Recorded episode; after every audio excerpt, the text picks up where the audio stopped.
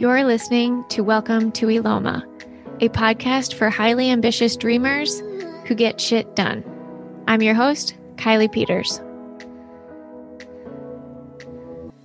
This is a space where we talk about navigating the ever changing retail landscape. Now, as someone who focuses primarily on the service based businesses of the world, retail is a world that is both foreign and fascinating to me. I have many, many maker friends who are building their businesses through wholesale and e-commerce strategies. Some are more successful than others, and there's a variety of struggles that everybody's running into. Um, so I'm looking forward to diving so much further into retail strategies and manufacturer negotiations and so much more with today's guest. Today's guest is Reina vanDelft founder of RVD Solutions Retail Consulting.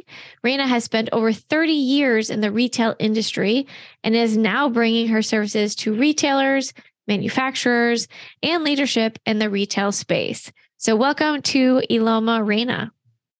Well, thank you. That was such a nice uh, introduction. yeah, I mean, I I really truly have so many questions about the retail space because again, I'm I'm not the person that is typically negotiating with manufacturers or dealing with supply chain issues or inventory management. So it's it's like a whole new world to me. So I'm I'm very excited to jump in and and learn more with you. Um so that being said, why don't we kick it off and tell us uh, some of the greatest challenges that the retail industry is facing now and what we should be or what they should be thinking about in order to prepare to navigate for the next year or so? Yeah, you know, the retail space is such a dynamic and ever changing industry. And that's why I love it uh, because it's never the same any day, any week, any year. So I've stayed in it for the 30 years. Uh, the challenges that the retail space is really facing today is, of course, the recession, which everybody's you know concerned about um, increased costs. We've seen what eggs cost these days. Uh, so across all you know all the categories we see the costs increasing. And then supply chain disruptions uh, for sure has been a big impact from raw materials to the shipping of products to the fact that they can't find workers in the factories so you know yeah. you just have a lot of of different uh, piece of that uh, e-commerce, of course, the continued uh, competition in e-commerce as more and more new retailers come on board and then sustainability uh, you know as there's many generations that are now considering you know are are manufacturers progressing forward uh, in you know looking at sustainability and how they can make uh, you know a less footprint in the world. So, you know, you put all that together, it is definitely a challenging environment today. Yeah. Okay, that's a lot of things. um, how do we how do we dive in? How do we start to tackle some of these things? Well, I think the first thing in retail 101 I call it is really understanding your customer. I mean, the exciting thing today is that there's so much data analytics that you really can understand who she is or he is. Uh, you can understand when they shop, uh, what they shop for, what their favorite things are. Uh, you know, age, economics. Um, so, so that's one big piece of it, and I think understanding that piece is is very important. Uh, of course, knowing your inventory. Um, you know, you always want to you know, as everybody knows, you get frustrated if you go to a, your favorite store and they don't have that one thing you like to buy constantly when they don't have that in stock. So making sure those core products are in stock at all times. Uh, but then also enticing the customer with newness, you know, every couple of months or every season so that they do come back in addition to just the basics that they tend to uh, replenish. Uh, sure. You know, the basic the basic rules never change. Have the product when they want it, quickly deliver it to them and make it seamless. So uh, those are key pieces for the customer. The other side of it is really working with your, you know, vendor relationships. You know, making sure the yeah. product flow is going. Uh, you know, getting better costing to really help your consumer not have to pay as much. You know, and uh, and you know the costs just continue to plague the industry. So how do we work better to get those costs out of the system? Yeah, I mean, with all these, you know, you mentioned supply chain disruption, uh, the recession, costs of everything going up. How how do we navigate that? How do how do retailers adjust their businesses accordingly to still maintain somewhat of a profit margin?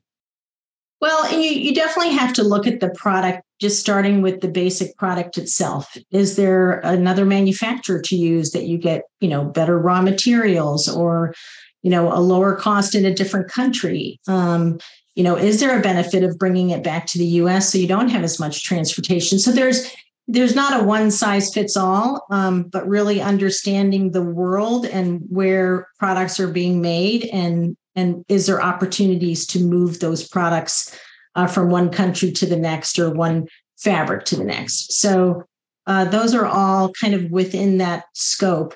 Um, you know and and that's really the the day-to-day uh, you know conversation we have all the time with our manufacturers.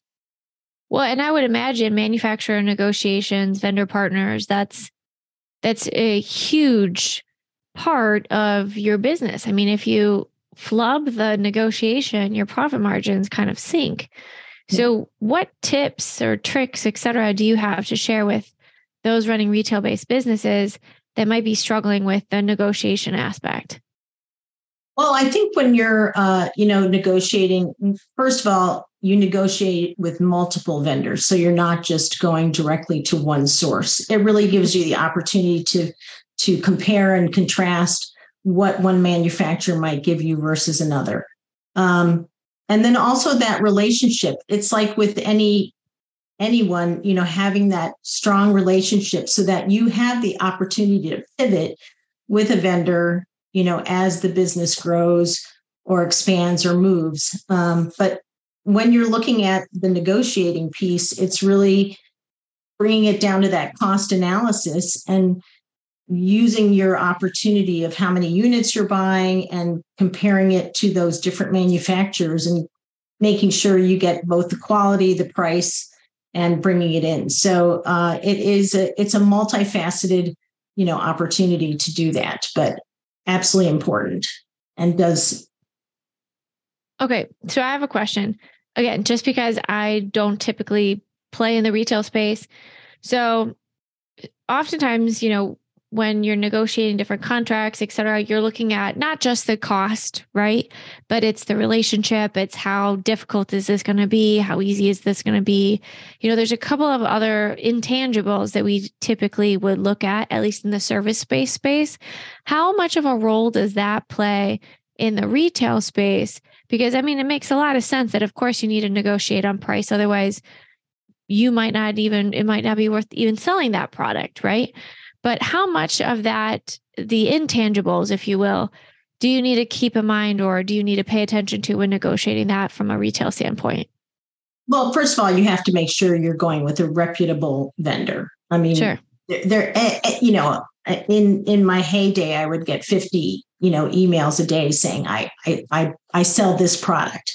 Uh, so making sure it's a reputable vendor. You also within your organization, you may want them to help you with your marketing or help you with, uh, you know, photography of the product or you know free samples to get to your office versus you paying for samples. So when you look at all that that is totally part of that total picture. Okay. Um, so it's important to make sure you have all those costs listed so that when you get to that net pricing uh, when you bring it in uh, to the country, or if you just have it within the U.S. That that's all negotiated up front. Uh, yeah. And then if it doesn't work within a certain amount of time, you also need to look at negotiating them taking it back or mm. giving you price price reduction uh, so that you can uh, you know, sell it for a clearance price and having that in the back pocket. So it's not just going out, it's also making sure at the end of the day you make profit on the product from start to finish. Yeah, that makes sense. I thank you for bringing that up because I never even thought about like the return factor. Um, but yeah, that would make a lot of sense. That makes a ton of sense. Yeah. So um, damages, um, you'll have a percentage that you'll negotiate in that too. Yeah. Are there any like industry best practices or specific percentages where it's like, oh, you should assume 10% of everything is going to be damaged. So factor that into your pricing or anything like that? You know, it's a tough uh, to say one, you know, for example, if you're looking at food versus clothing, you know, food works on sure. such a shorter margin, clothing has a much bigger margin. So it really depends on the category. Also, return rates address returns much higher than a t-shirt. Uh, so making sure you understand kind of that what category you're working with mm-hmm. and making sure you understand some of the ramifications for that. So, you know, something that's making 23% margin, uh, there's there's not as much wiggle room. So there might be other opportunities of, you know, getting them to fund you in marketing or fund you in different ways uh, that you can work with. Can you talk a little bit more about that? What do you mean when you say fund you in marketing? Uh, well, so uh, if you're working with a product, um, you know, and they have a great, uh, uh the manufacturer has some great photography and great marketing associated with the product that they're selling.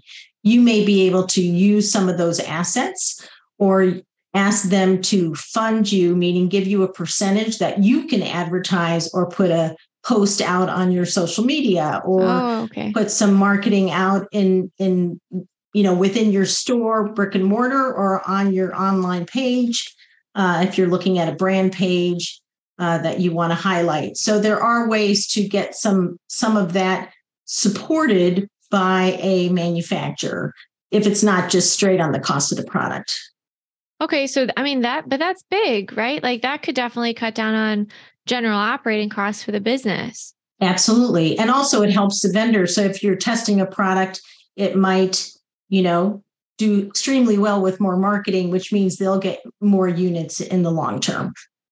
For sure. Okay, interesting. You've asked for it, so I'm building it. I've taken the feedback I've received over the last year regarding our in person workshops and retreats, and I'm building out a masterclass for women looking to leave corporate and launch their own consulting business. I know most of you are planners, so you're not looking to jump ship tomorrow, nor should you.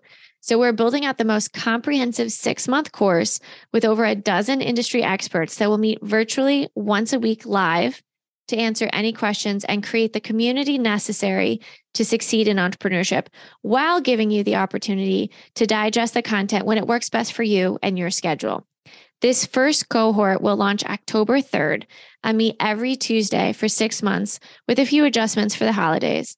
You'll gain access to the starter kit, six months of content walking you through everything you need to know how to start your consulting business the right way, in addition to three one on one coaching sessions.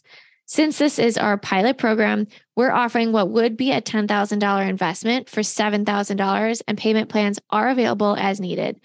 Working with all these experts would cost you well over $60,000 though. So save yourself 50 grand and a few years of trying to figure it out on your own and join us this October for a program that I promise will change your life. Learn more at Rix, R-I-X, masterclass.com.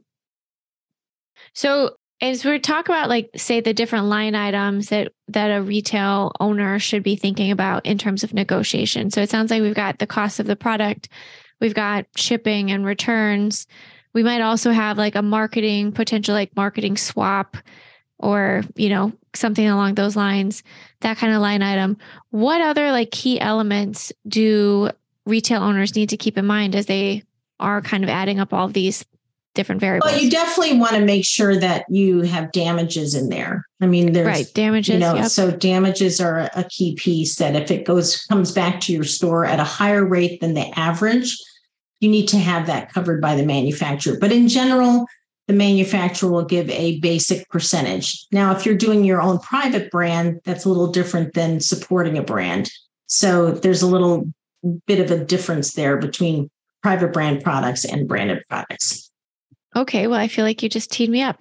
So, Reina, tell me, tell me the difference between private brand uh, products private, and public brand. A private brand, you are uh, a private brand is if I own a retail store and I've decided to, you know, call my brand the Red Brand. Those are products that are just mine. They're trademarked under myself as a retailer. mm-hmm. and you'll be going out to a manufacturer to make the products for your brand versus sure. you going out to a branded manufacturer. You want those products to come into your store. It's a brand that is well established. They Got might it. have a huge marketing team and they have a million assets that you can utilize and bring into your store. So it's uh it's a little different of a of a focus, but in general terms, the line items are the same. They just wiggle with with percentages and pricing. Okay. And would it be fair or safe to assume that a private brand product is going to have a higher profit margin?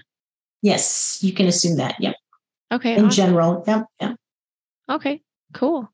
Um, so what are some low fruit, like low hanging fruit opportunities that retail business owners need to be taking advantage of right now if they aren't already? Well, you know, they need to make sure that the experience that the consumer has is seamless, both e-com and in the store. Uh, you know, it needs to be personable. The service level has to be great in the store. And again, when you're, you know, late at night after dinner, you want to buy something and it's not quick, you're going to shut your computer and be annoyed and walk away. So all, yep. you know, having that support uh, on both ends you know having when you walk into a store a friendly hello you know what can i help you with i know that sounds pretty basic but it does make a difference and if you're in a local establishment hopefully you know that person's name because they're in all the time yeah. so you know those are those small things that make you want to come back to the retailer yeah absolutely i know i've been it, it always bugs me like when if i go into a store and i've been in there for like five ten minutes and nobody has even acknowledged me. Or same like in the not to go off on a tangent, but in the restaurant industry, like I was just at somewhere and I was sitting at the bar and there was like nowhere out, like no one else was there. The bartender was obviously there, didn't even look at me, didn't, you know, never once acknowledged. It took like a solid five, six minutes. I'm like, hi. Yeah. You know, it's just, you know, and it's service. just engagement. And I think all of us are kind of, you know, thirsty for that after the last couple of years of not yeah. having a lot of social engagement. So, you know, I think just that, you know, that just makes you think, oh, I'll come back to you because I've had such a great experience, regardless of what you've actually picked up in the store. And then of course you pick it up, you go home and you love the product, you'll be back because both both ends were met for you. Yeah. Um, and then, you know, once you understand the consumer uh, going through that data analysis, is how do you market to that same profile? If you know that you have a customer that has, you know, is it is average age of blank, average income of blank, then find that sweet spot for you and go after those people that you don't know. Um, you know, and there's so many, and it's customer customer relationship marketing CRM Mm-hmm. Uh, you know, there's so many opportunities to work, you know, either with small companies, individuals that can really help you uh, kind of build that base so that you can constantly go after uh, those new customers. Yeah, for sure. I mean, yeah. So look-alike audiences and trying to, you know, then you play the volume game, right? Absolutely, absolutely. No, and keeping up with the social media also. If you've you see that you're getting a lot of feedback positive and you know then you have to keep up with that and make sure that you're engaged as i know you know i'm not gonna lie Reina i hate social media. I was just having this conversation with one of my team members this morning. I was just like i hate social. I just think it's a real pain in the butt. Yeah and you have to keep so up with it. It's, yeah it is. It's very time consuming yeah man. Um, okay, so getting really clear on the audience, understanding lookalike audiences, playing the social media game, any other low hanging fruit opportunities. Oh, the customer service piece, the user experience, any other low hanging fruit opportunities that owners need to be thinking about, especially as this potential looming recession is pending? You know, I think, you know, it's it's important to make sure you are working closely with your team uh, your team is is your you know your sweet spot to to make it happen. Mm-hmm. so understanding how are they feeling? What's going on? Be it if you're you know on a zoom call or if you're in the office what's the culture? And making sure that you continue to keep your pulse on that. I think people have kind of lost sight of that a little bit. So i think yeah. it's important to uh, to make sure the team members are, are you know excited as you are about your products and your next steps well, yeah, I mean, turnover has been a real challenge. Absolutely. And let's be honest, like it's it's real difficult to run a business when the bodies that you need to be there to do the thing aren't there. And then it takes so much time to find them and replace them and train them and all the things, right? right. So yeah, I, I think that's probably fair to say across the board, you know, regardless of whatever business you're in, don't forget about the people that are in your business. Like they are the reason that the business is still operating. Yeah. And to be honest with you, and they're all different. You have to really zone in to each of your team to see what makes them tick and what's important to them and, yeah. and making sure that you're you're helping them live their best life, including your own. Yeah, for sure. Um, okay, so you've been in this space for a long time, Reina. What are some of the biggest mistakes you have seen go down? I think not not that you need to out anybody or name any no, names, no, I'm but like we're not trying to get anyone in trouble. No, no. I think the biggest thing for me is a plan is is you know a f- three to five year plan of course is key for any business to really understand what you're doing short term long term but a plan is a guideline mm-hmm. and the guideline you have to pivot if you see that you know as you see the business progressing or as it exposes itself you have to move with the business. You mm-hmm. can't sit on your laurels and say well that was in the plan. It's yes the plan was a guideline. Doesn't mean that top line you're not going to hit that. You're just going to maneuver underneath to say what works today and how i'm going to pivot. I mean i think of you know that could be by category. It could be a marketing campaign that's not working you know and then there's the pandemic i mean all of those were pivoting shifts that you had to say okay let's stop think what do we have to do next and how are we going to adjust to follow where the consumer is going so i think that's probably mm, and you know i have a million examples of where we didn't pivot fast enough uh, or we didn't pivot at all. Um, so I think that you just have to be nimble and be able to move mm-hmm. with whatever the business tells you to move with. Would you say that? So, primarily living in the small business space, I feel like that's also true for pretty much every small business. Do you think that that it's fair to say that be nimble is is something that all businesses in any industry need to keep in mind, or are there more do you think it's more important for certain spaces than others? You know, you have to keep your eye on the prize. Like, what's your end goal with what you're trying to do? But within that, uh, there's definitely things, regardless of the industry, that will show itself to say, that's not working today. Let's change that. It could be, you know, it could be a, a program, it could be a product category you know it, it doesn't mean walking away it just means this needs to pull back and we have to really push something that's really working so yeah i believe it's across all industries that you yeah. have to be comfortable enough to say time out this isn't working let's regroup um, without making everybody crazy you know because you're going to have those little nuances that happen but you know it's really important to stand back and say what am i doing that's not working and how can i fix it at this moment in time yeah. And I, will say too, I feel like, especially as an entrepreneur, I mean, that's the name of the game. it just really is. I mean, I'm I'm the queen of planning and strategy myself. I love that stuff. But at the same time, like what is uh, I love I'm not a religious person, but I love the statement like man plans and God laughs.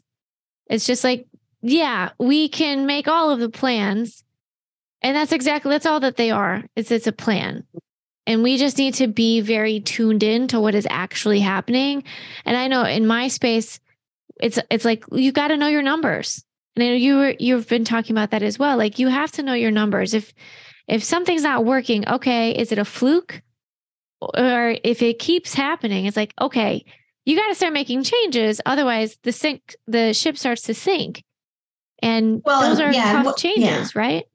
And what happens in retail is if you don't make the decision quickly, you have more goods that are coming that are not going to work. So now yeah, you're going to you're, you're going to really put your inventory constraints in, in a pickle. You know, you're going to not be able to spend money on newness or excitement to bring more customers in. So then you, you know, if you're an, a customer that comes back all the time, it's like, oh, this is my third time in the store and nothing's changed. So yeah.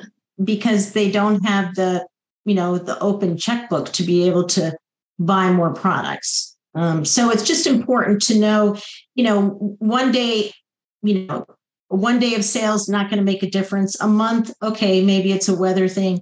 Two, three months, that means that's a trend, and a you trend. need to make an adjustment. Yeah. So, and I think that's with every business and knowing that, saying, ooh, that didn't work. You know, and it, for me in retail, I've always just gone to the clearance section, regardless of what product category, because those didn't sell. so that's a very good call. I, it's like just a normal consumer. I never thought of it that way. I'm always like, oh, what's the cheapest thing that, yeah, know, like, I mean, what's yeah. the deal?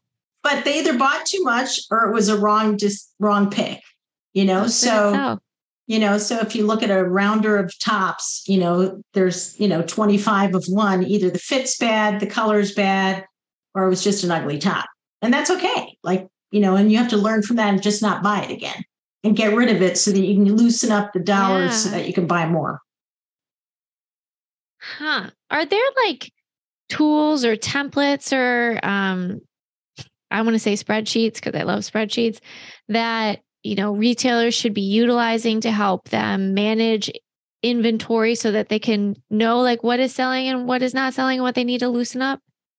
Yeah, I mean there's there's many companies that support and link into your database that will help you with those. Okay. Um, you know, so that that's definitely uh, you know, there's also templates you can use for product development. Uh, you know, it's just how much do you want to spend on those things. But absolutely, if that's not where your forte is, I would highly recommend getting something that, you know, shows you what's getting stuck and making sure that you have that turnover of products. And you'll see very clearly that this hasn't moved in 90 days. We have yeah. to get rid of it. So Interesting. Yeah, again, it's such a different space. I mean, similar concepts, don't get me wrong. It's not like running a retail based business versus service is like the craziest thing in the world, right? But it is, there's so many very specific nuances in the retail space that I just would never have even thought of.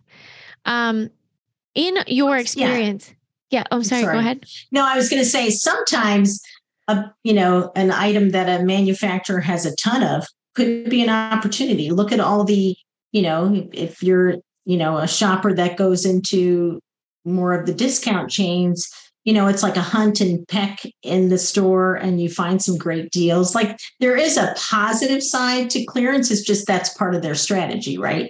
So yeah. it's a, you know, it can be a good thing. Resale is on a trend up, you know, yeah for recycling and all of that. So if you're in the right pockets, you know, you can use it as a benefit. For Make sure. it fun, you know? No, that's a good call. It's different strategies, you know? Maybe one man's trash is another man's treasure, right? So different strategies. That's a that's a very good call. Yeah, and you um, can make it a, an opportunity for your consumer saying, come in, you're early bird, you get to see it first. I mean, you can really get some excitement out there for the customer too. So, yeah, no, but who doesn't like a good early bird sale? Absolutely. Um, all right. So, what have been some of your greatest learning lessons in doing this work in in all of your decades of doing this work? Biggest things that have stood out to you? To me, it's making sure my personal opinion doesn't sway the decision too far. Uh, Oof, that's that's a tough one to regulate. It is. That's that's very self-aware. Yeah. I mean, so, you know, if if if you thought something was ugly and it's sold like crazy, you may not like it, but your customer likes it. Just buy more, Like Let just, yeah. you know, even if you thought you knew who your customer was and the data shows you differently, go with the data. Do not let your self think it's going to be any different. Maybe forward trend thinking, absolutely. That's, you know, the, the art and science of yeah. what we do. Uh, but yeah, make sure you listen to the, you know, you look at the data and go with the data and look to who your consumer is and, you know, don't mess with the facts. Yeah. So just lean into the data. And I think, you know, we could probably extrapolate that on that for anybody listening who's not currently collecting data or and or not analyzing that data. Start there, sounds like. Absolutely. You, will probably you find can, a ton of answers in the numbers. Yeah, and you can partner with your credit card company and your POS companies. They have a lot of, you know, opportunities to give you that information. So ask the question. You have access to that, and mm. can I have access to it? So, yeah, uh, you know, don't be afraid to ask. No, of course. If you're interested in asking me questions about running your business, but you're working on a budget and only need a teeny tiny bit of handholding right now, check out the CEO Hotline. This is an online community that I'll be managing on a weekly basis, answering questions about running your business. And then we'll have a monthly live Q&A where I'll answer whatever questions you have in real time. Learn more at Rix, R-I-X-C-E-O hotline.com. So, Reina, you you have relatively recently launched your own practice. Uh, what are you working on right now? What do you want the world to know about? You know, I'm so excited at this stage of my career to really take all this knowledge uh, and all these examples of from catastrophe to big wins and helping, you know, retailers, manufacturers, and also leadership that's just entering the C suite uh, to really help them navigate uh, their story, their their passion for their product. Um, you know, I, I I meet so many new people that are entrepreneurs, and thanks, Kylie, you've definitely been part of that. Um, you know, meeting people and you know seeing their story and what they're trying to accomplish, and I just want to be part of it. I think it's just exciting, and it's really what I love to do, and I love to coach. Uh, so yeah, it's been it's been great. Yeah. I know when we first met, I was like, oh, you sound like me for the retail space. Cool, because I don't know anything about that space. And like like we've talked about, I have a ton of people in my network that are makers and I adore them and I love them, but I'm like, I'm not your person. Like I'm just you're not going to get what you need out of me. So when we met, I was like, oh, cool. I didn't know that there was somebody else like that. That's great. No, it's, um, it's terrific. And I've had an amazing career in so many different categories. Um, so yeah, now it's time for me to give back a little and uh, and really, you know, help people build the businesses what they're thinking of. So it's exciting. Yeah, I love that. Um, all right, so I've got a couple of big thinking questions for you that I like to toss out to my guests. What impact do you want to make on the world, or what legacy do you want to leave? Well, you know, when I look at my uh, history, you know, I I always loved coaching teams, coaching my partners. I have been an assistant all the way to the C-suite. I'm a mom. I'm a wife. I'm a mentor and coach. Um, I think one of the things I really want to get my message to be is yes, you can have it all. You really can. I think the issue is you have to be present in every one of those sectors when you're in it. So mm-hmm. when you're a mom, be a mom. When you're at work, be a work. Um, you know, and I'm I'm tr- I'm here to really show entrepreneurs how you can have the, create that life that gives you all those opportunities. You don't have to pick. Um, you know, I want people to focus on their passion, driving their business, you know, or their professional, you know, career and, and achieve those goals. So I'd love to be that person to help uh, craft that. But yeah, have it all, do it all. I love that. We talk about that a lot too. I think we have very similar philosophies, Reina, um, with the work that we do with defining success for our owners and then aligning our business strategies. one of the things um, that we oftentimes say is so so often business owners and and this is not shaming anyone because I've done this myself. It's just an observation. So often we start our businesses and we do the thing we know how to do, and we're like, oh, I hope that this pays some bills. That would be great. So we start doing the thing, we do the thing, we do the thing, and then we keep going. And at some point, we end up hitting a wall and we're like, oh, I hate this. I'm burnt out. This isn't working for me anymore. And we ask why, you know, and it's we're because we don't have it all. And we're like, this isn't working. And what I found, at least, is oftentimes it's because we haven't defined success for ourselves first as humans. And when we get really clear and we do that internal work first, and then we build our businesses in alignment with that personal definition of success, it gives us such a much clearer roadmap to be able to have it all. So yes, I a thousand percent agree with you. I love that. Yeah, no, that's that's great. It's a great way to to phrase it and you know kind of plan that. Yeah, but you know you gotta you have to be willing to look inside and figure out what you want, what you really want, right? Yeah. Um. Okay, so um, talking about life and entrepreneurship and having it all. My last question for you, Reina, is what is your greatest insight or discovery about both life and entrepreneurship? Uh, for me, it's definitely that it's in your hands. Um, I learned early in life that blaming others or complaining about a situation gets you absolutely nowhere. It's a dead end. Um, and it's up to you to make it happen. So get out of your own way, make a plan and go get it. I think the wasteful energy of complaining and blaming and yeah, I had personally hit a wall in many different scenarios of my life. And the minute I decided to make a change, everything was great. Yep. So I think, you know, take ownership of your life. And if you want it, go get it. Preach, lady. Preach. I'm a thousand percent there with you that's been, I mean, obvious, like, yes, yes. But I've I've specifically experienced that to the nth degree over the last couple of years. Is it's like, look, this is you're the only one that can make this change. Like if you Absolutely. don't want to do the work to decide if you want to change, then that's your that's a choice.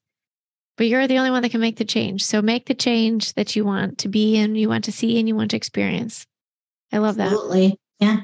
Yeah. yeah. Um, well, Reina, thank you so much for your times and all of your knowledge and wisdom. Thank you for sharing that with us. For everybody listening, if you've enjoyed today's episode, please go ahead and leave us a review wherever you are listening.